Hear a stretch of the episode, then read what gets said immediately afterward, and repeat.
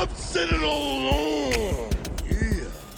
What it is is what it is. And tonight, in just a few seconds, if you can wait because I can't. What it is, what it is, what it is, What up, what up, fight fans? Welcome back to episode 194 of the Tale of the Tape Boxing podcast here on theboxingrant.com. I'm Kenny Keith, and I'm joined, as always, by Vince Cummings. What up, Vin? What's going on, brother? A uh, star was reborn last night in uh, Manchester Arena, and no, it wasn't George Groves, and it certainly wasn't Chris Eubank. Who was it? It was Prince Naseem Hamed, sir. Did you hear him just destroying Chris Eubank after that fight? Oh, it was awesome. I mean, I I I- just wish I, you're hearing all that shit, and he is just completely calling him out for the the over, you know, just the the, the hype job that he was and exposed as being last night. You wish you would get that from other commentators in boxing because that was just it was fucking hilarious, raw, uncut shit. That it's like, dude, can we just get the truth? Everyone, can give me a real opinion, please. Oh, man, his co host seemed like such shock. He was like, uh, uh, you but, know we have a uh, deal with Eubank for pay per view, right? Oh man, He's trying to help uh, Prince Naseem keep his job a little bit longer. But I tell you what, man, it's all about ratings. Keep this, uh, keep the camera on. Uh, Telling a man he should retire. y- oh, it's perfect, perfect. Um, yeah, we have lots of uh, World Boxing Super Series talk to get to. The post fight of George Groves versus Chris Eubank Jr. Um, we have a preview of the other side of the 168 pound tournament: Callum Smith versus Jurgen Brahmer. A lot of post fights from uh, around the United States on ESPN, Showtime, and Fox, and of course a preview of Superfly Part Two. Vin. Yeah, gonna be some good shit this weekend, boy. Absolutely. Um, we are hitting our stride here at the Tale of the Tape Boxing podcast as we enter into a sprint portion of the 2018 boxing season. We appreciate all of you tuning in. Please subscribe to the show on iTunes, Spreaker, and Google Play, and be sure to stop by the Boxing Rant YouTube channel today. Give us a follow on Twitter if you haven't already at Kenny Keith Jr. and at Vince Cummings 81. And uh, Vin, let's get right down to episode 194 of the Tale of the Tape Boxing podcast. It's a World Boxing Super Series, February 17, 2018, Manchester, England. The WBA super middleweight title on the line as George Groves squared off against Chris Eubank Jr. Then coming into this fight, I think we had been a bit fatigued on George Groves, uh, Mhm. circa 2014, Yep. right? Yep. Um, and Chris Eubank Jr. seemed to be young, coming up, um, seemed to improve a little bit over his really sort of piss poor, nondescript uh, resume to this point. But, you, you know, things seem to be in Chris Eubank's favor on paper coming into this because of George Groves' propensity to peter out at the end of fights. We thought that Eubank, a guy who has shown fitness, could go to the end and then overwhelm George Groves with some volume punching. Um, but in this case, answers had to be um, given with Chris Eubank Jr. and George Groves. So many of the questions that we asked about these guys along the way. And the truth is, regardless of previews and predictions, Chris Eubank Jr. did more to prove the two of us right on this show as we followed the, you know, so-called concocted rise of this kid. He actually answered every question. He did. He did. He he lived up to every kind of stereotype that we that we threw upon him over the last 2 years and kind of backtracked on here recently and and you know, we talked about it in the preview. It it basically boils down to the fact that he fought a, a group of hand-picked opponents since his loss from Billy Joe Saunders or to Billy Joe Saunders. And, and these guys were, were were setups to make him look good, to make him appear to be this just, you know, wow, this kid is coming into his own. He, he's starting to develop some power here. You know, it was all a mirage. It was all a mirage. And you know, I had somebody say uh, say to me on Twitter, "I can't wait for you guys to eat crow on this episode." Uh, there's no chance I'm doing that. I've been so critical of Chris Eubank over the last three years and this run that he's been on, and I'm sorry. You know, it was hard to pick George Groves because, much like Eubank, he has shown very little in the last two years in the sport to make anybody confident in picking him. And let's be 100% clearly honest here about it. We weren't the only guys, and a lot of people picked Eubank coming into this fight.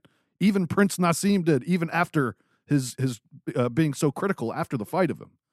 The bookies had it that way too, Ken. Chris Eubank Jr. was the favorite. You could you could have gotten, uh, I think Groves was plus 155 Oh, at the time of the start of the fight. oh, That was juicy as hell. And that's I'm a five hundred bet right there. you know, I picked Eubank, but by, by the time the fight started, and I, I, flip flopped 10 times in the week leading up to that fight on who I thought was going to win. But right before it started, I started to lean back to Groves and wish that I had stuck with that the whole time. But I will also say this about George Groves dude, you weren't that good either. that wasn't that good of a fight, honestly. I mean, it was okay It was a bloody mess, Vin. it was it was entertaining and, and you know the the the kind of moments that that that were action packed moments when when Eubanks would find or Eubank would finally get on the inside. It was just it was kind of ugly. It looked like a wrestling match at times. Nobody really landed that many clean shots. Groves did a couple times, maybe hurt Eubank, uh, not not that bad. And, and I'm I'm sorry, I just come away from that fight not that impressed with George Groves either. He looked good enough to win, period, against a guy that got to a certain level and just clearly there's no fundamental boxing about him. All that flashy shit you see him doing all the time, that that's all it is. He, he there's no actual classic boxing training it, it appears in this guy's in this guy's career to this point. He just he does he know what a fucking jab is? He doesn't have style and he doesn't have substance. No. And, and you need to have one of those two things to be able to be a successful champion in boxing, right? And that doesn't include, you know, uh, you know, parading around for the rest of your life, regardless of what direction your career goes in, saying that I was a former super middleweight champion of the world carrying the IBO belt. His best bet would be to go back into that alternate universe because there is levels to this. I know it's very cliche, and I don't think that that Chris Eubank Jr.'s level is so far from from George Groves. Obviously not. You know what I mean? Um, George Groves handled the fight, but the truth is, is that you know Chris Eubank is at a certain level, and it's if it's below George Groves, then he pretty much becomes a bottom of the top 10 type of guy. Now, fortunately for him, he fights in probably the most lackluster uh, division of the divisions that get the most attention in boxing. Mm-hmm. You know, so weight class is pretty much above featherweight. Um, you know, 168 has has has had a a recent uh, history to it. You Yeah. know what I mean? Um, from the great Joe Calzaghe all the way up to Andre Ward, Carl Froch. I mean, the Super Six. It's got recent history behind it, and this is the worst po- uh, point um, in probably the last 15 to 20 years in the history of the super middleweight division. Um, this is, is it's kind of at its most mediocre point. Yeah, Groves could win this thing if Callum Smith beats Jurgen Brahmer.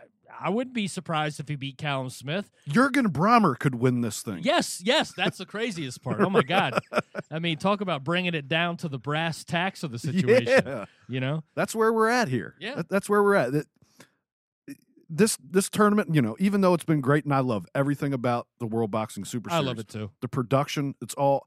Even though it takes 15 minutes from the from the first guy's music hitting for ring walk to them actually ringing the fucking bell, I, I love that buildup. That buildup to me is awesome. The production value is is off the charts, fucking great. I hope they keep it that way. It it it gives it a feel of this means a little more. But that doesn't mean I'm going to, you know, let that skew what I'm seeing in the ring in this 168 pound tournament. Let's be honest. This tournament's going to crown probably the third or fourth best super middleweight in the world. Not the best. No, I mean, I don't think you can you can say the winner of this tournament is the best without having uh, fighters such as Gilberto Ramirez and Benavidez in the tournament. Yes. you know what I mean. Yes. Without those two in it, you, you know, you're exactly right. And and there's other guys on the peripheral. I mean, dude, put Jose Uzcategui in this Absolutely. in, in this tournament. How would Andre Dirrell do in this tournament, Ken? He'd do pretty well until he give up. right. You know, until things like uh, stop going his way. He'd be up 7 1 against Jurgen Brahmer and then somehow lose the fight down the stretch. Oh man, but I, look, I'll say this: uh, the anticipation alone for this fight for me uh, made this really exciting for me. I agree. This is not a fight of the year candidate. This was sloppy as hell, but the tension early on was good. Um, I thought Chris Eubank Jr. deserves all the credit in the world for fighting on um, as that gash in his eye. I mean, it got worse and worse and worse. It did not improve. Um, you know, and it and, and let's be honest. Some people took the optics of the fight with the referee with the bloody shirt as saying, "Oh, the oh the ref's shirt was bloody. It had to have been a good fight." no, why not look at it from this angle? The fucking ref shirt was bloody. That's awesome. Yeah. it has absolutely zero bearing on the outcome and what uh, uh, transpired in the ring. Oh man, but w- what we do know uh, that happened is that George Groves won this fight pretty easily. I, you know, I scored it nine to three for Groves, man. Yeah, that's that's what I had it. I don't, you know, I saw some people out there with seven five, and there was obviously the 115, 113 card. I, Uh, I, I, I, I don't know where you get that. I don't, I don't know how Eubank won five rounds in that fight. No. Three, I think, is is almost. It, it could have been a 10-2 fight, honestly. yeah, yeah, um, and I'm sure some had it ten two ringside. Ben, let me ask you a question. This injury that we're hearing about um, after the fight to George Groves, how's this going to impact the timeline of a tournament that's come off uh, pretty, you know, consistently? Yeah, there, there there's been no hitches in, in the giddy up of this tournament, but there's there's about to be because it, it looks like, and it was a pretty clear moment in the twelfth round where Groves throws out a jab, and then you you start seeing him work his shoulder. He's like, what, the fuck happened there? And it, we don't know exactly. We haven't gotten final word, but obviously it was at least a separated or uh, dislocated shoulder of some sort. Um, if that's the case and it's a, and it's serious enough, it could be three four months before he's even able to start training, and then you got an eight week training camp. So you're looking at you know th- they wanted to have this final in early June. It, it's it's going to end up being July, maybe even August by the time Groves is ready to fight again. And you get you kind of got a feel for Groves too because they're not going to like this thing has to come to a conclusion here. They're, it's not going to drag on. They don't want to bring in. You can't bring in somebody. Who are you going to bring in? You're going to let Eubank fight Callum Smith? You can't do that after that performance. Absolutely not. You can't just grab another guy off the street. So they're going to have to wait. It's just you feel bad for Groves is going to be coming off an injury that won't be able to test it going into a fight against a guy that you know whether it's Callum Smith or Jurgen Brahmer, you're going to be in for. It's not going to be an easy fight. All right. Well, I guess we can uh, go ahead and preview this thing, and then whenever the final happens, um, hopefully it's not too far after the cruiserweight tournament. Yeah, You know what I mean? Because uh, people would probably fall asleep, especially, you know, we know how boxing likes to operate during uh, the the hotter months. You know what I mean? Yeah. Uh, things seem to slow down, but hey, look for the meantime, until we know the story on George Groves and who he'll face, Callum Smith and Jurgen Brahmer are going to have to do the deal to figure this thing out. mm-hmm.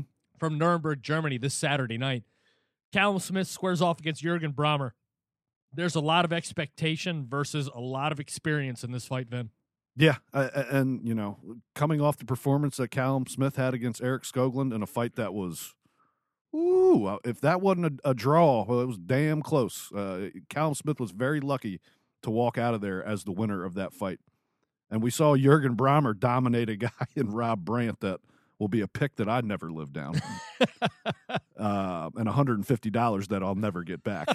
Can't believe you did that. Ah, dude, just because Brahmer looked like a skeleton, and like I've said, you never, ever, ever. I mean, guys can look like shit at the weigh-in. You know, you that doesn't mean everything, and that's what I made that bet based on. And Brahmer will probably look that way again.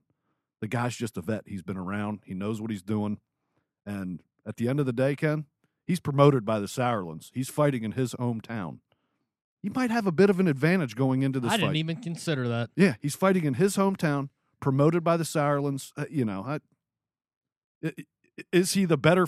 I'll, I'll put it like this: He's a good enough fighter to make it close enough for that to be the advantage in him getting the win in that fight. Oh man. Well, I guess Callum Smith's gonna have to live up to his potential then, huh? You, uh, fi- hopefully, finally, please, can you? I don't know. I don't know. The Smiths don't fare very well on the road. No, they don't fare very well on the road, and they just all of them when it, when it's that big when it's their big night, they always come up fucking short. Do you think he gets nervous knowing that it's not versus TBA? And he's not on TV. Yeah. Now this is the main event with the big lights of the of the WBSS, son. Yeah, I, I'm sure there's going to be more nerves than he's ever dealt with. Oh, the Smith clan's gonna be fucking sharding themselves all night. Stay away from the fucking Thai food before this one. Um, look, I like Callum Smith. I think his size advantage is going to be the one thing that can uh, negate, Jurgen Brahmer's experience in this. He's got to be able to use that size advantage. He's got to be able to get to Jurgen Brahmer's body because there's no better way to sort of dispatch an older fighter Yeah. that's been through the ringer than to fucking chop him down early. We know that Callum Smith, when he can land that, you know, that left hook to the body, dude, it's brutal. Yeah. You know what I mean? Both hands to the body. Oh, absolutely. You know, and I think that that's something that he has to do. He's got to fight tall in this fight. He's got to use his advantages. The one thing about Callum Smith, though, being so tall, he sort of fights like Gilberto Ramirez. Neither of them really take advantage of their, you know, the true physical advantages that if they could couple their natural ability and and and, and try to resist the thought of standing in this classic boxer stance and just fight tall. yeah, I mean, both of them would be light years beyond where they are right now. they would. They would. Uh, and, and you know, it, we got to remember too when you think about this fight and you think about Jurgen Brahmer looked really good against Rob Brandt. Well, it was Rob Brandt. So you know, I don't know how much I'm willing to put behind Brahmer at right now as a as a serious threat. Now, yes, you did hear me say earlier that he could win this tournament. Sure. because it's just that's where we're at in this tournament.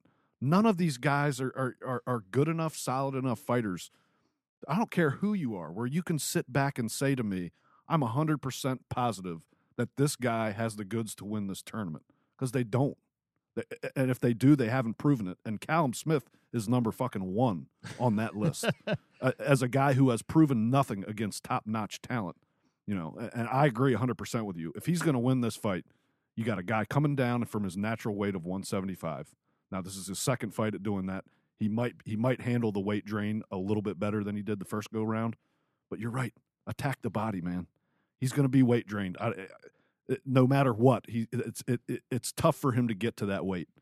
You want to fucking wear him down or, or or make it tough for him later in the fight. You got to go to the body early, and that's where Callum Smith needs to. He needs if he's going to win that fight, he's going to have to put some fucking money in the bank down there, bud. Yeah, absolutely. So, what's your prediction for the fight? I will say that uh, it goes the distance. I don't think Callum Smith has the power to stop Brahmer, and Brahmer's a, a, a solid enough veteran fighter to survive. But I think Callum Smith's going to win seven, eight rounds in this fight and, and win the fight. Okay. Um, I think that Callum Smith's going to do one of two things. I think what you said earlier on in this discussion is is one possibility for me, and I and and I'm leaning about fifty percent towards this. That Callum Smith um, under delivers and Jurgen Brahmer is able to win because Right. of, of of you know the Sauerland equation has a lot to do with it. Right. Um, but the other part of it is that Callum Smith will do the exact opposite, um, and he'll step up where he needs to. I'm going to go with what I've been saying the entire time about Callum Smith. I don't want to back off it like I did with Chris Eubank Jr. I just want to keep it going. I just want Right. to, I, you know, I'm, I'm staying in line. I don't want to be deterred with a lackluster performance against Eric Skoglund. Okay, I think Callum Smith stops Jurgen Brahmer late, um, and I think it's the body work that does it. I think he fulfills his game plan in this one. Well, I'll tell you what, that's a big statement, and if he does that, that uh, that will put a major hype train behind that Groves Callum Smith final. Oh, and Groves may delay this injury thing. He may fucking milk it a little bit too. Absolutely, and you know, I I wouldn't uh, necessarily blame him. Honestly, Yeah. y- y- that's going to be a tough fight. You want to make sure you're 100 percent coming into that fight. I think that's what the intrigue about this fight. It's not a big star-studded fight. This will be big in Germany. There's no doubt about it. You know, uh, European fight fans uh, will definitely be talking about this all week. But I think it's the unknowns in this fight with Callum Smith and the unknowns with Jurgen Brahmer's sustainability at this weight. Um, one guy's young, underdeveloped. One guy's old, uh, a little ripe on the vine, yeah, if you will. yeah. So that's the intrigue that lends itself to this semifinal. So I'm cool with it, man. I'm looking forward to Callum Smith versus Jurgen Brahmer. I, I'm I, any fight involving the WBSS, uh, it's good for boxing. That's m- the main thing that makes me like, you know what? Whether I think this is a great fight or not, this is the way this sport should fucking be. Yeah, absolutely. Um, all right, let's get to the post fight. Uh, this past uh, weekend, February 16th on ESPN from Reno, Nevada, Ray Beltran versus Paulus Moses for the vacant WBO lightweight title. What'd you think of the fight, Vin? Uh, it was better than I thought it was going to be. And I'll tell you what, if you had money on Paulus Moses, you had a sweat going on because that boy was like plus 3,500 coming into that fight. Yeah. I mean, a, a very, very solid performance from a guy that really, I don't think anybody gave a real chance and thought was a setup opponent. Uh, Beltran had a rough, rough time getting that belt. I think the only reason that that line was open in the Vegas books is because um, Vegas probably had money on Paulus Moses. I mean, otherwise, why even have, Right. why even have that line out there for an option? Yeah, I, I I don't know how a bookmaker, any bookmaker, would know enough about Paulus Moses to set that line like that. Oh man, yeah. Look, man. Um, the coronation, the ongoing, uh, uh, you know, praise and adulation of, you know, uh, a guy with a just tough luck career Yeah, becoming, uh, you know, like you said last week, a power puncher late in his career. Um, a guy that's been, you know, popped twice for PEDs, but is somehow, some way, he's like the favorite child. You know what I mean? Yeah. Like the same rules don't apply to him as that apply to Luis Ortiz. Luis Ortiz was actually just taking shit for blood pressure medicine, right. and he gets fucking castigated and banished, right? And, Yeah. and, and until he is ripe for the picking. Yeah, it, it cracks me up every time when it comes to the guy. I mean, uh, you know, he somehow is just, uh, He's a great guy, Vin. yeah, he's a chameleon when it comes to comes to all that shit. He just he somehow avoids it. I, I don't get it, but he he's able to do it. He finally gets his belt, and I know like people are like, yeah, well, you know, he was robbed that night against Ricky Burns in England, and he that's when he should have won the title. Well, guess what? He also popped for steroids after that bout. And I don't know if it was it wasn't because it wasn't the testing of that bout, but the next fight or, or, or whatever it was after that, he tested pot. Let's let's keep it real here. He was probably juicing, right? I mean, he destroyed Ricky Burns. I mean, uh, almost to the level of what Terrence Crawford did. And and and Ricky Burns was, you know, was Ricky Burns that great of a fighter? Nobody. That kind that fight kind of changed him because he took a beating. Yeah. Yeah. Uh, you know, uh, it is what it is. I like the guy. I respect the guy. You know, you you tested positive two years ago. As long as you're testing clean now and you're still winning fights, I'm I'm fine with it. That doesn't mean he's he's still not juicing and masking that shit somehow. No, but they're acting like that. This was like the Eagles winning their first Super Bowl. you, you know what I mean? Uh, yeah, it, it- it's a little overblown when when it's kind of like right, everybody just temper themselves a little bit. Let's let's let's keep an eye on the facts of the situation. He's a good guy, Vin. He is. Oh, good for Ray Beltran. good for Ray Beltran. Good job, bud. Good job, man. All right, Vin, the co-feature Gidius Kavaliauskas. I guess they're calling him Egus now. Yeah, uh, they always seem to change up on us. Egus Kavaliauskas, the meme machine, versus David Avanesyan in a welterweight fight. What'd you think about old uh, Egus Kavaliauskas Well, I'll tell you what. stoppage here? I, I'll tell you what. uh, He's he's become a fighter that uh, you know. He, you saw him two years ago, and you went, "Man, if this guy keeps this fucking reckless style, I mean, he's going to mow through everybody. Just too powerful for is is what I initially thought watching him a couple years ago. Too powerful for the 147 pound division. This guy is going to be a problem. We've seen now that he's gotten to you know up into the top 10 and, and fighting top 15 fighters in the world. He's developed uh, some boxing, uh, and he's not the same fighter. It's not. I, I I just couldn't help but think this isn't the Mean Machine anymore. Now, it's not to say he didn't fight very well, and and, showed some really really improved de- uh, improved defense and, improved timing and boxing ability that I haven't seen. I just you know, I wonder if we're not going to need to see some of the the old Egus when he gets in with the best in the world to kind of get some respect because I don't think he has the boxing ability to compete with the likes of Terrence Crawford or the best at 147 pounds fighting that way. No, no, he's got a uh, a little bit of a road to uh, to trek here. And I, dude, after the fight, he made it clear he, he's not quite ready. He needs a little bit more seasoning before he's ready to fight these guys. Well, at least he knows that. Yeah. I tell you, who needs a, a lot of seasoning uh, before I see him on TV again, and that's Shakur Stevenson. Oh my god! I mean, look, the kid has zero, zero power. I mean, zero. It, it, it, he punches like a fucking girl. Sorry, ladies. Sorry, but that's what it looks like to me. I, I, don't see anything special about the kid. I'm not hating on the kid, but this would not be a guy that if I saw and didn't know the the Olympic past and the fact that I've had to watch his first six fucking fights. Uh, if I, if this was the first time you're showing me him and you're uh, and you're telling me this guy's the future of, of American boxing, I'm gonna look at you after two rounds and go, Nah, he's not. He's just not. I'm sorry, he's not that good. I don't see anything special about this kid. Imagine if they were still on HBO Imagine, look, remember the things that Max was saying about Tevin Farmer? Yeah. In his last Yes, fight? yeah. Imagine what he would be saying about Shakur Stevenson. Oh my god, that would be in fucking sufferable. Oh, uh, that just gave me a migraine for the next week.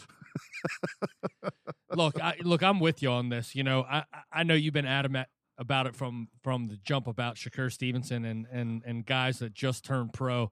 Like, okay, eh, this guy clearly needs 20 fights Yeah. before I see him on TV again. But well, guess what? We're going to see him every single time, and it's actually going to hurt this kid's potential brand because at least look, Felix Verdejo was shown to us very early as well. Yeah. But at least Phil, you know, Felix Verdejo had these physical tools. Well, think about the di- the difference between them. I mean, that even though Verdejo has become nothing in the sport. Right, right. Yeah, yeah, but I mean, dude, he was electrified. Yes, you could see something special there. Yeah, it just didn't have it between the ears. No. All right, so that'll do it. It's an ESPN card from Reno, Nevada. Um, let's get to last night's action on Showtime, Vin. It was Las Vegas, Nevada, the WBC welterweight eliminator between Danny Garcia and Brandon Rios. I think I made it very clear how I felt about this fight coming into it. One of the things that's so bizarre to me is this conversation and like treating this fight, Danny Garcia versus Brandon Rios, as some kind of legitimate fight that you know requires and uh, necessitates actual legitimate boxing breakdown and analysis to go with it. I don't know why anybody took this seriously. I don't know why anybody thought that Brandon Rios could possibly give Danny Garcia. There's no chance. Danny Garcia is doing with Brandon Rios to a much lesser degree because I think he's less interested now than he was before that he did with Erik Morales. Yeah. They tried to take Erik Morales. Yes, is he a Hall of Famer? Yes. Is he one of the greatest Mexican fighters of all time? Yes. But he was toast like five years before that against Manny Pacquiao, ended his career. They're using these names to try to elevate a guy who they think still has value in the sport. Danny Garcia not only is is is very disinterested in in in trying to build some kind of re- real career. After the Keith Thurman fight, it was done for me. It was signed, sealed, and delivered that he is a step below Keith Thurman, Terrence Crawford, and Errol Spence, and will always be a step below. So we're going to get these B level fights that never lead to anywhere. The rest of his career, he may have one decent fight. The rest of his career, it's going to be bullshit, just like this one. And and and I think you know, uh, not to get like overly long winded as I already have and wasted so much of my life in the last fucking minute talking about this, but dude, I say it all the time: punch yourself in the dick for lending credence and credibility to this thing before it kicked off. Seriously. No, uh, you're 100% correct. I mean, this is a typical Danny Garcia fight and you, you you spoke of the crafted, you know, kind of resume that they that he hasn't to the, you know, layman boxing fan that just kind of watches and doesn't pay attention otherwise. Uh you'd go, "Yeah, I, shit, I know all those fucking names. I know I know all those. He's beat a lot of fucking good good fighters." No. You got to you got to peel back the next layer, my friend because this guy's been picking cherries for years, and this was another one. Brandon Rios is not a natural welterweight. He's not a puncher at all. And I'll be 100% honest. If Brandon Rios was a puncher and some of the shots he was landing on Garcia last night, earlier in the fight, Garcia would have been in trouble. He got hit a lot by a guy that is past it. So past it. And the, the most annoying thing about this fight and the lead up to this fight was listening. Garcia is the most delusional. He uh, he has far surpassed Amir Khan. This fucking guy has no idea wh- wh- where he stands and where people think of him in the grand scheme of the 147 pound. He thinks he beat Keith Thurman. That fight being a split decision was a fucking joke. That was a 8 4 fight.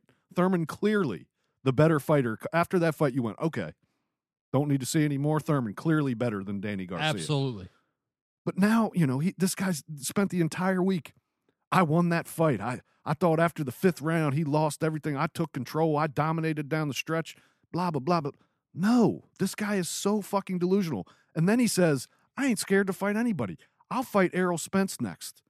And you have people dumb enough to fucking believe what comes out of this guy's mouth. They're like, well, at least Danny Garcia says he's willing to fight Errol Spence. No, he isn't. Yeah, but that, that no, he isn't. that group of people think that's just as good as somebody actually getting in the ring and fighting somebody. Danny Garcia, why are, why are we all of a sudden, because Danny Garcia said something, I'm to give him the benefit of the doubt and think that he's telling the truth? No, this guy's full of shit. He's an average fighter with a fucking average motor with quicksand, concrete, cinder block feet.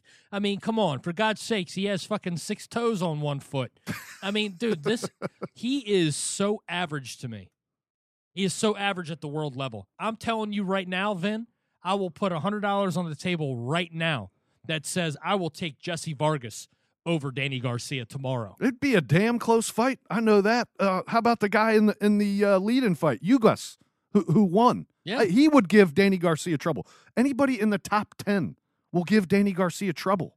He's not very good. He's the fifth best fighter. and now somehow, That's it. you know, yeah, that's being nice. Honestly, you're being generous. Thank you. You're a generous man. I am.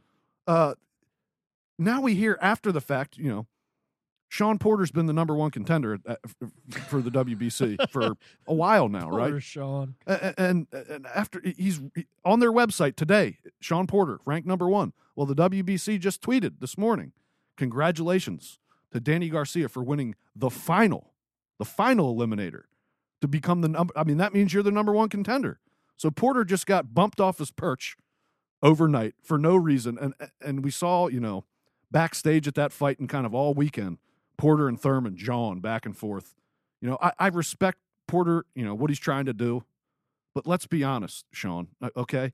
You're giving Keith Thurman a bunch of shit because he doesn't want to fight you right now and this and that and the other. I, I, and this is not to defend Keith Thurman, people. Sure, Ben. we all know where, where Keith Thurman stands. What some of the shit that came out of his mouth this weekend was, I don't know where the fuck the guy's head is. But you, you as Sean Porter, look, why you, you, I keep you keep calling out Thurman. Danny Garcia keeps calling out Thurman. Clearly, both of those guys think there is that Thurman is washed up, and this is their best chance to get a belt. The bottom line is Sean Porter and Danny Garcia need to fight, and the winner of that can fight Keith Thurman because I don't want to see both of them fight him again. If one of you beats the other, you earn the shot. Absolutely, get you, you you'll get the mandatory status. But come on, just to throw to elevate Danny Garcia there right now for beating Brandon Rios. Is Brandon Rios even ranked? I didn't see him on the WBC page. It doesn't matter. Danny He's Gar- probably 15th. Danny Garcia and and Sean Porter, um, they're not going to get Keith Thurman next anyways, so they may as well fight. But you know what? That's not going to be the case because you know Danny Garcia is going to get Devon Alexander. But hold on a second, maybe not. Let's delay it all even more, Vin. Oh. Because guess what? Alexander and Ortiz was a draw. We're gonna have to run that back. That way, that way DSG has a little bit more time to get ready for his tune-up fight for Keith Thurman. It's like, who gives a fuck? And look, let's get down to the crux of this, okay? Let's stop fucking tap dancing around it. Yeah. The next time I hear somebody tell me how fucking talented 147 pounds is, I'm going to karate chop them into the Adam's apple. Okay? Stop Stealing my move, man. stop telling me that. Yeah. Stop telling me that these guys will do anything to avoid one another. There's a a, a, a cluster or a clump of these guys that are right there in the middle of it, right? Right there, ranked from say like six to two, that have no interest, no interest whatsoever in defining the career in the way they want to. They can blame each other, whatever. The way I see it is Terrence Crawford hasn't even fought a fight at 147 pounds. And it is crystal fucking clear that Errol Spence and Terrence Crawford are the two best fighters in this division. I mean, get over yourselves. I'm not going to argue that. You know, look, here's the reality of the situation as it pertains to the WBC and the relationship that they have with Danny Garcia. This motherfucker is going on the Adonis Stevenson plan for the rest of his career. And guess what? The WBC will never have to answer to it because every once in a while they'll force a fight that doesn't want to be made, but not with the Al Haymon guys. No, no. It's funny how that works, huh? Yeah, yeah. I, I mean, give me a break, man. These guys, The They- WBC has been in bed uh, with with the PBC in the 147 pound division for since Floyd has retired. they're just hoping Floyd's going to return. That's Nah. it. Yeah, well, he's not. Sorry. He going MMA, Vin. yeah. Get the fuck out of here. Oh man, That, that that that little uh, video was pretty funny of him running in the fucking octagon, bouncing around like a retard. I'd rather see him with a luchador mask on. You know what I mean? yeah, In WWE, I'd rather see a rematch versus the Big Show. yeah. Why not? I'd tune in for that. I'd tune in for that before I'd tune in for another Danny Garcia fight. Uh, and I misspoke on Brandon Rios, Ken.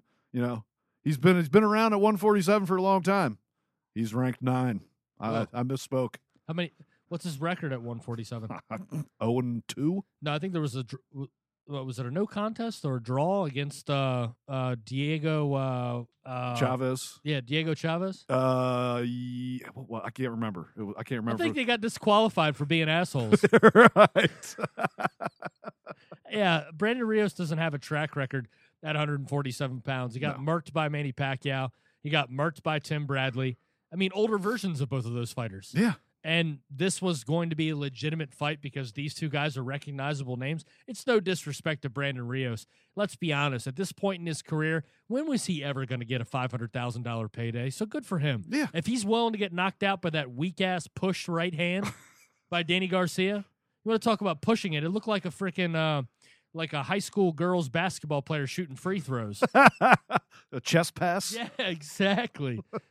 I mean, it was weak. It landed right on the button though. It did. It did. Uh, you know, there was nothing spectacular about it other than you know Brandon Rios is not a guy. He, like, he's he's been in wars for years. Uh, when you fight the way Brandon Rios fought and you live the way he lived in his lifestyle when he wasn't in the ring. Rode hard and put away wet. Yes, exactly, my friend. It's like your local hooker, man. When they hit their forties, they're done. Oh man, gosh, we spend way too much time talking about Danny Garcia. That's just fun talking about him sometimes, though, Ken. When's he going to get rid of that porcelain clown mask that he wears? Never. I hope he doesn't. I it, I look forward to seeing that retard walk out in that. Just like Deontay Wilder's labyrinth mask that he wears, Yeah. like he's at a masquerade ball. How about uh how about Jim Gray last night? Did you see that? No, what happened? So post fight interviews in the ring, you know, Sean Porter's in there and him and Danny Garcia are going back and forth. Danny Garcia saying, I'm from Philly. We don't back down from nobody. I'll come to your gym and spar you tomorrow. I'll spar you tomorrow. And Porter's like, I don't want to spar, motherfucker. I want to fight. He's like, we, go to the streets. I take this to the streets. And eventually Jim Gray kind of breaks it up, right? And and starts interviewing Garcia, but you can hear Kenny and Sean Porter still in the background mouthing off and they're off the camera. Jim Gray turns around with the mic and goes, Get out of the ring. Really? Would you get out of the ring? It's like, damn, dude. Oh, Jimmy getting heated. Oh gosh. Um, cool. Having a Larry Merchant moment. It's having more and more of those every day. um, all right, let's get to the co-feature, Vin. Let's get past your boy DSG. I, I was really disappointed in you changing your Twitter avatar from that uh, uh, Rod Salka pic. I, it had to be done. It, it's, it had run its course. Yeah, it'd been on there for like three years. Yeah. That's how long you'd been cherry picking. I thought for sure you'd take that down after the, uh, you know, after Keith dispatched DSG.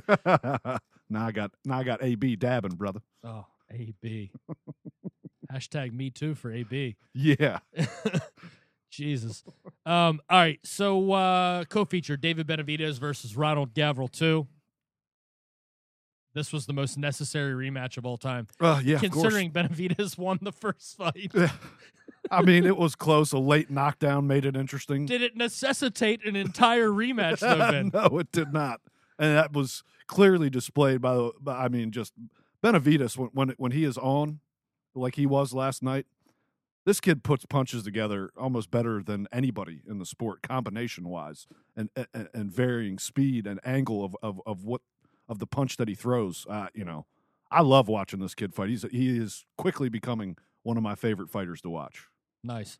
Um, I'm looking forward to it, man. Too bad, like we said earlier, he's not in that 168 tournament Yeah. because he'd be uh, having some guys shaking in their boots right now. Oh, he'd dude, he'd be a huge favorite in that tournament. You want to see uh, Benavidez versus Eubank? I'd take it. I would. Somebody be bleeding in that fight uh, for sure. Eubank, Eu- Eubank might die in that fight. All right, then. Last stop on the PBC nightmare train. God damn it. Um, I just have to sit here right now and profess how unbelievably outraged I am then. Devon Alexander clearly defeated Victor Ortiz. Wasn't close. I had it 11 to 1, Vin. I am outraged at this decision.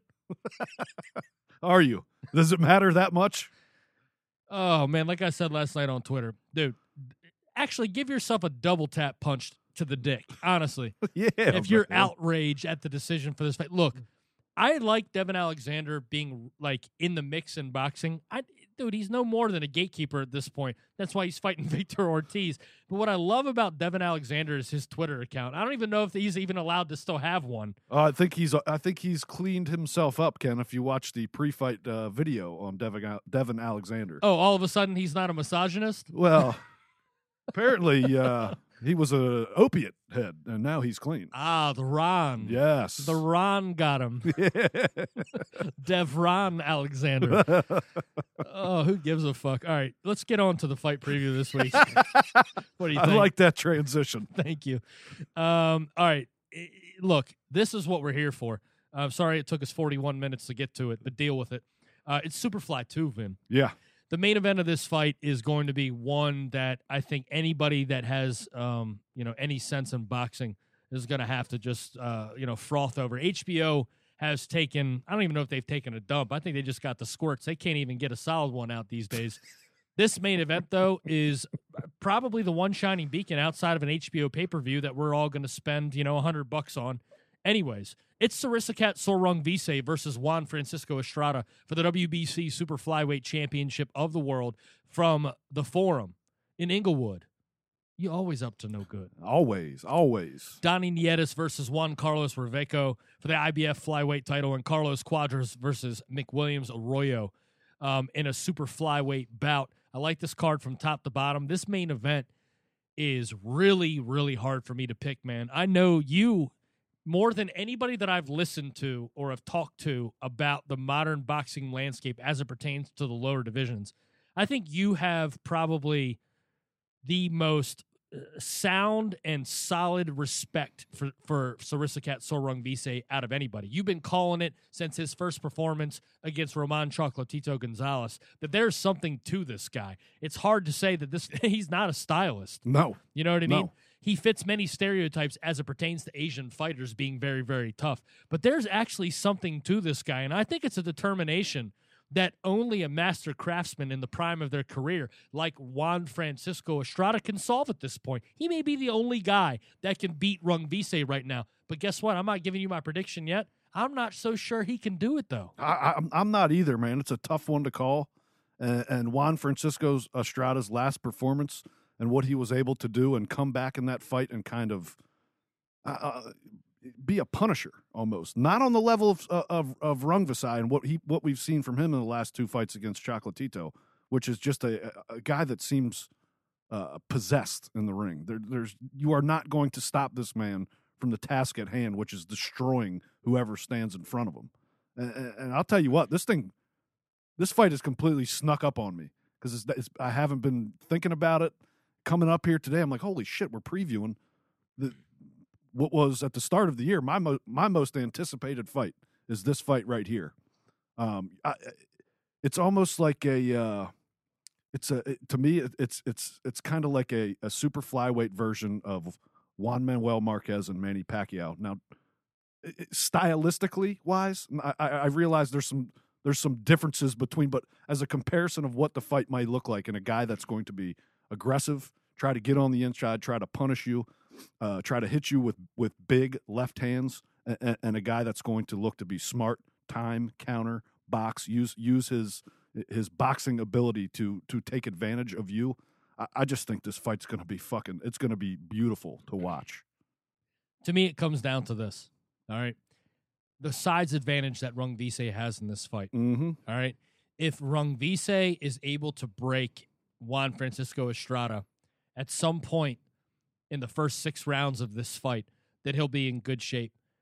The issue that I have is the way that Juan Francisco Estrada fought in his last fight is not going to be the best way to take on Rungvisai. No, You cannot play, you know, you can't lay in the weeds and wait for the guy and pick your moment against Rungvisai. I think you're going to have to pick your moments early and often. Juan Francisco Estrada may be the best counterpuncher in boxing. Mhm. His ability to bait you in and wear you down, being the more, you know, the smaller guy, Yeah. he does this. He lays traps. And we saw in his last fight his ability to counter and hit with purpose late in a fight. If he can survive the size advantage, Rungvisai pushing him, laying on him, forcing his weight on him, wearing him down. If Estrada can absorb the power, I think Estrada wins this fight late. But if he can't, I will not be surprised if Rungvisai lifts this belt once again. And you beat Chocolatito back to back, and you beat Juan Francisco Estrada. I'm sorry, man. There's not much more to do for this guy. Who else? He, If who else he's not in the top, up? I don't do pound for pound list, but if you do and he's not in the top five and he wins this fight, you're drunk. you're missing something. Yeah. You're you're completely missing something because Juan Francisco Estrada Francisco Estrada is clearly the better boxer. Uh, But it's that not- doesn't mean not he- even close. that that does that doesn't mean he's going to win this fight. But I think what you can take from the first Chocolatito Rungvisai fight is uh, down the stretch of that fight, Rungvisai started to wear down and Chocolatito started to take over later. And I think you saw in the Cuadras fight with Estrada, that was his kind of his game plan with Cuadras was let him move and wear himself out and I'll I'll time him and I'll pick my spots and when I see spots that I I might not take that chance early, but later on when I see that same spot, I'm going to take advantage of it and I'm going to land a big shot on you.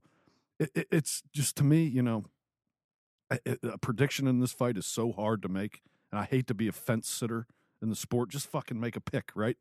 I, I it's, it's fucking hard. I can't do it here. Fucking make a pick, Yeah, man. uh, Rungvisai Okay. by knockout, there it is. sixth round. Really? Yes, So you think that he does break Estrada? yes. Estrada comes with his game plan that we think he might come with. It's not going to be enough to hold off Rungvisai.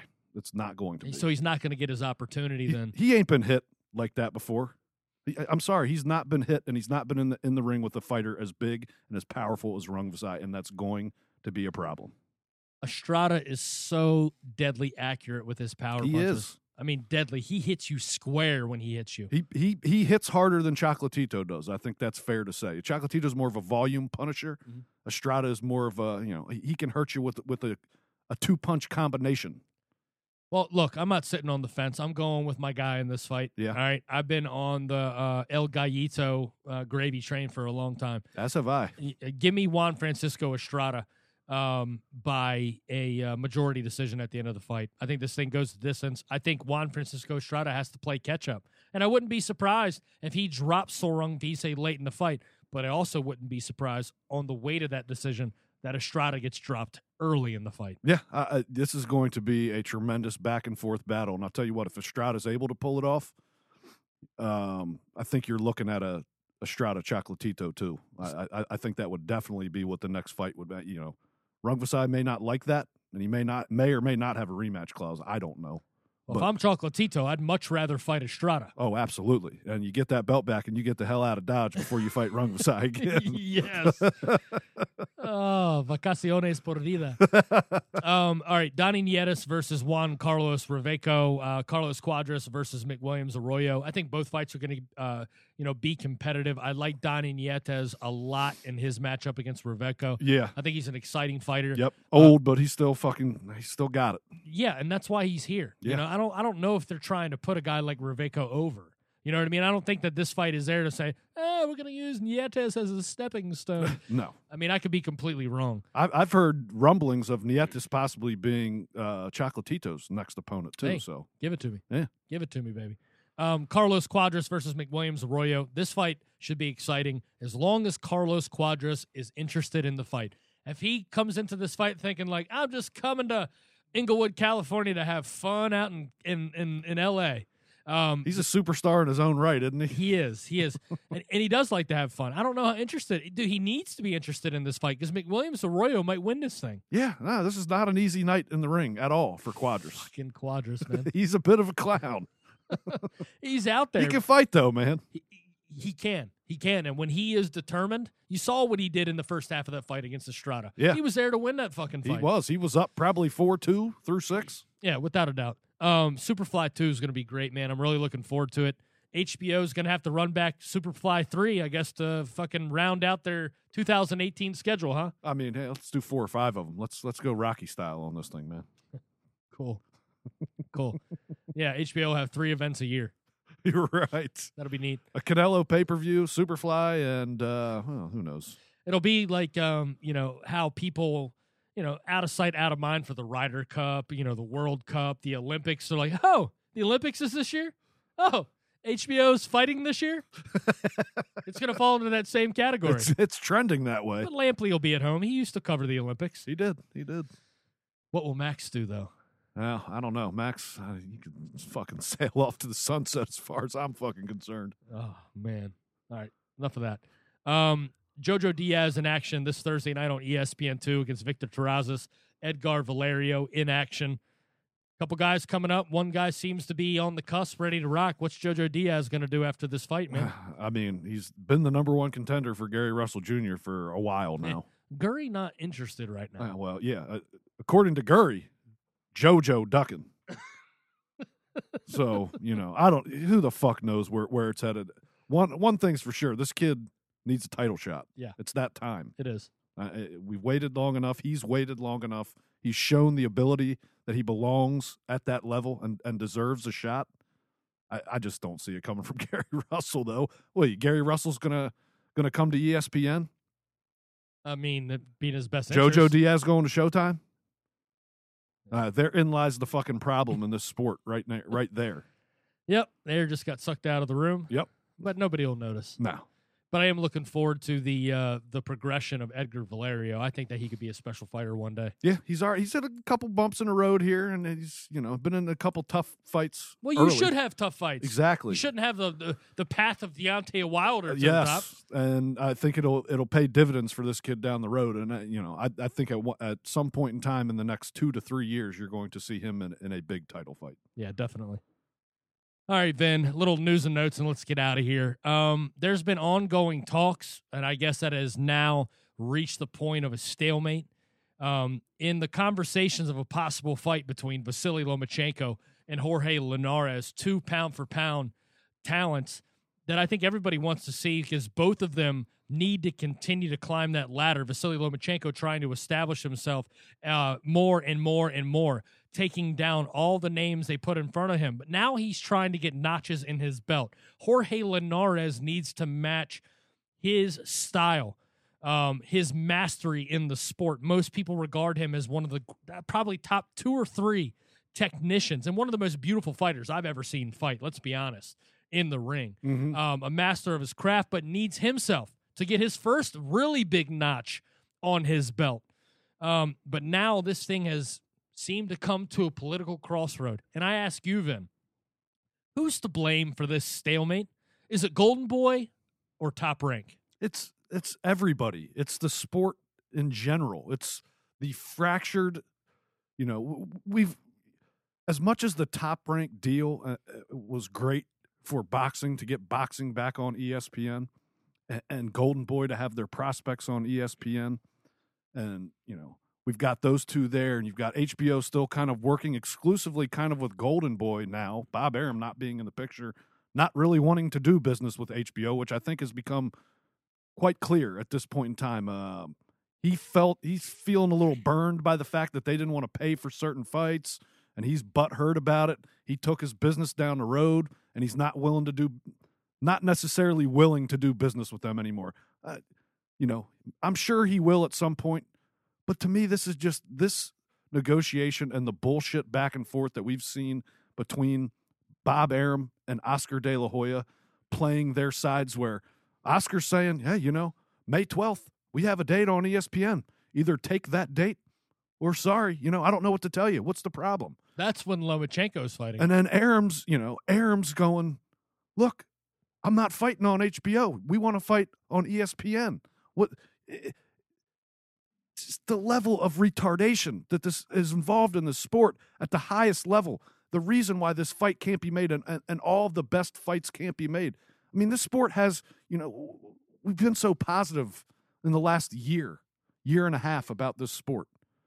Uh, you know, it, boxing took the AIDS test, Ken, Uh, we can't trace it anymore. Ah, nah, it's back. AIDS has reared its fucking head again. The sport still has it. And, and this just goes to prove it. Everything that fucking drives me nuts. Both Arum and, and De La Hoya acting as if, well, we're not the problem, they're the problem. Well, I'm not the problem, they're the problem. No, you're both the fucking problem. Make the fight.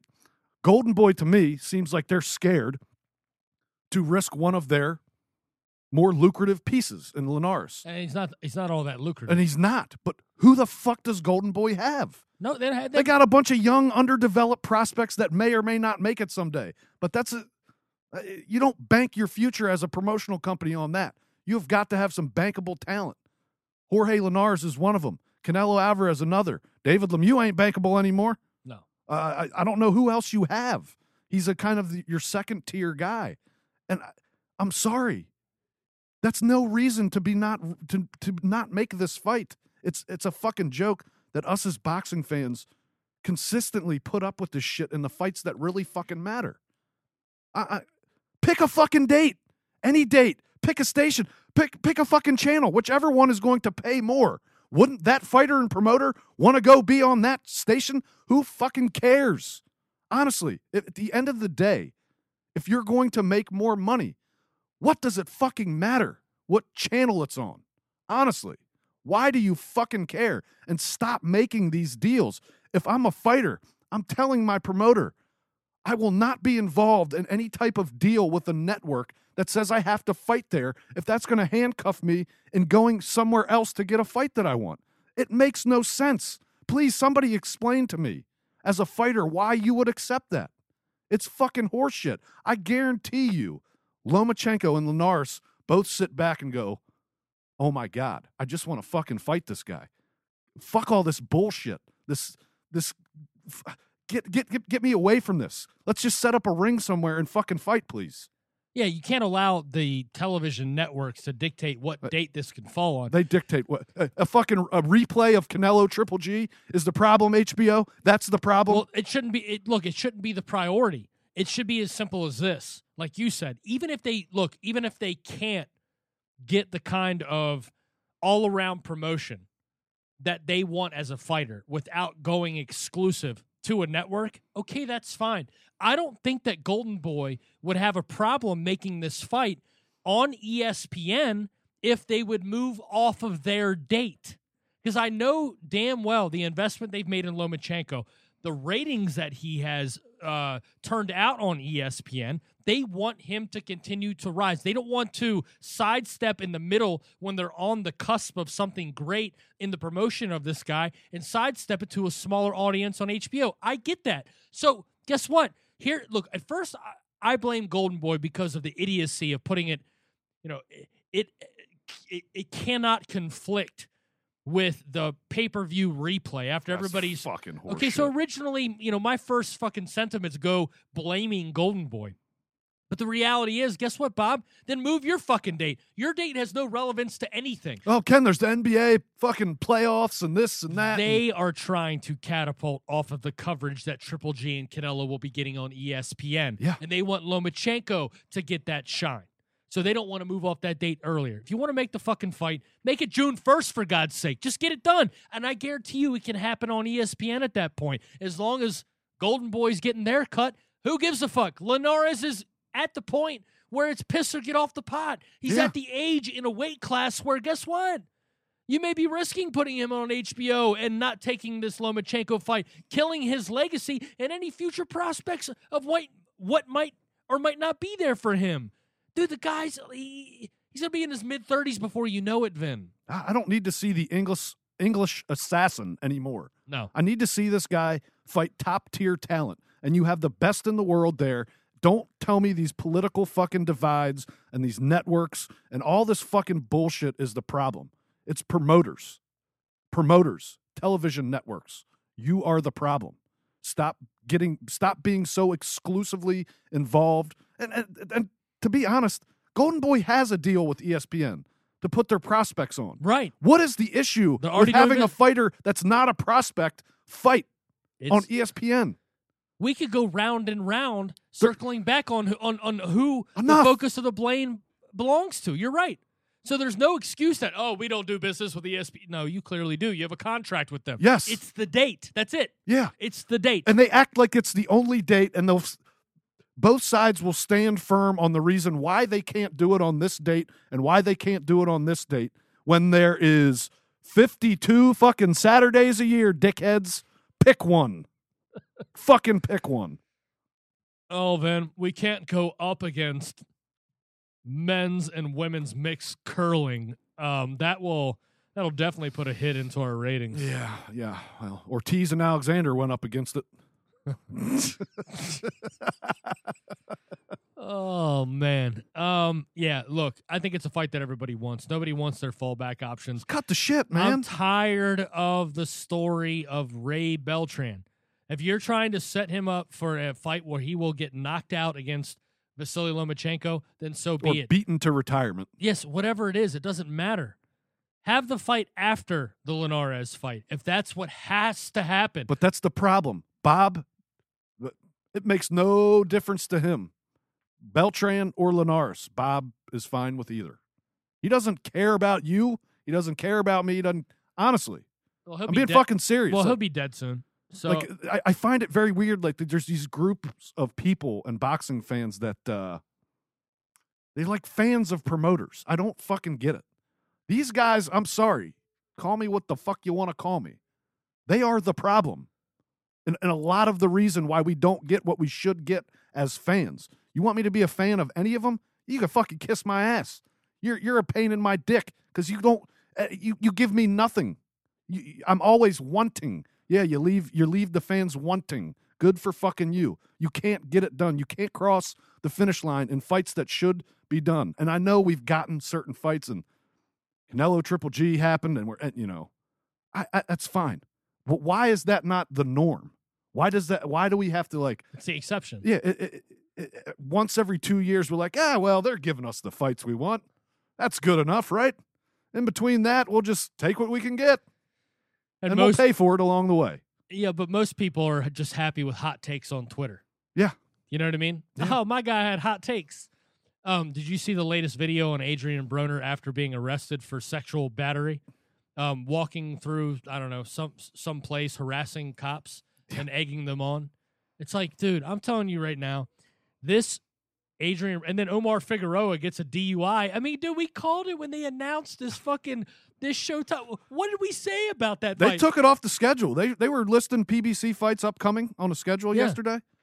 Uh, that one wasn't listed, and they listed past April 21st. when we talked about the announcement of those 10 fights or whatever it was, did we not say that it's more than likely that this fight is not going to happen? Yeah, why would you give? Uh, you, you you- cannot give guys like Figueroa and Broner a four month advance. Uh, you know, here's who you're fighting in four months. Uh, you're giving them a little too much time to fuck around, knowing they got a paycheck coming. You might want to announce that one like ten weeks before it starts, so these guys can't fuck it up. Then a couple days before. And are we really that upset if it doesn't come off? No, no. I just don't understand why why keep speed I, like they keep trying to legitimize it. And then Yeah. and then we you know, we talked about how it impacts guys like Gervonta Davis that are supposed to be on the co-feature of this. It makes them look even worse. It's like, dudes, disassociate yourself from them. Yeah, unless Floyd Mayweather has got you on a retainer, unless he's paying you out of his own pocket a salary, like, oh yeah, well Floyd's giving me two million dollars a year, so I'll stick around. But if if he's not, then outside of getting you access to the girl collection and, and giving you a hand me down mink coat, what is the advantage? there is zero. There isn't one. Adrian Broner is look, we've been saying he's been heading in a direction. Dude, This is beyond crash and burn, man. This is I, he's a piece of shit. he is, man. He's a piece of shit.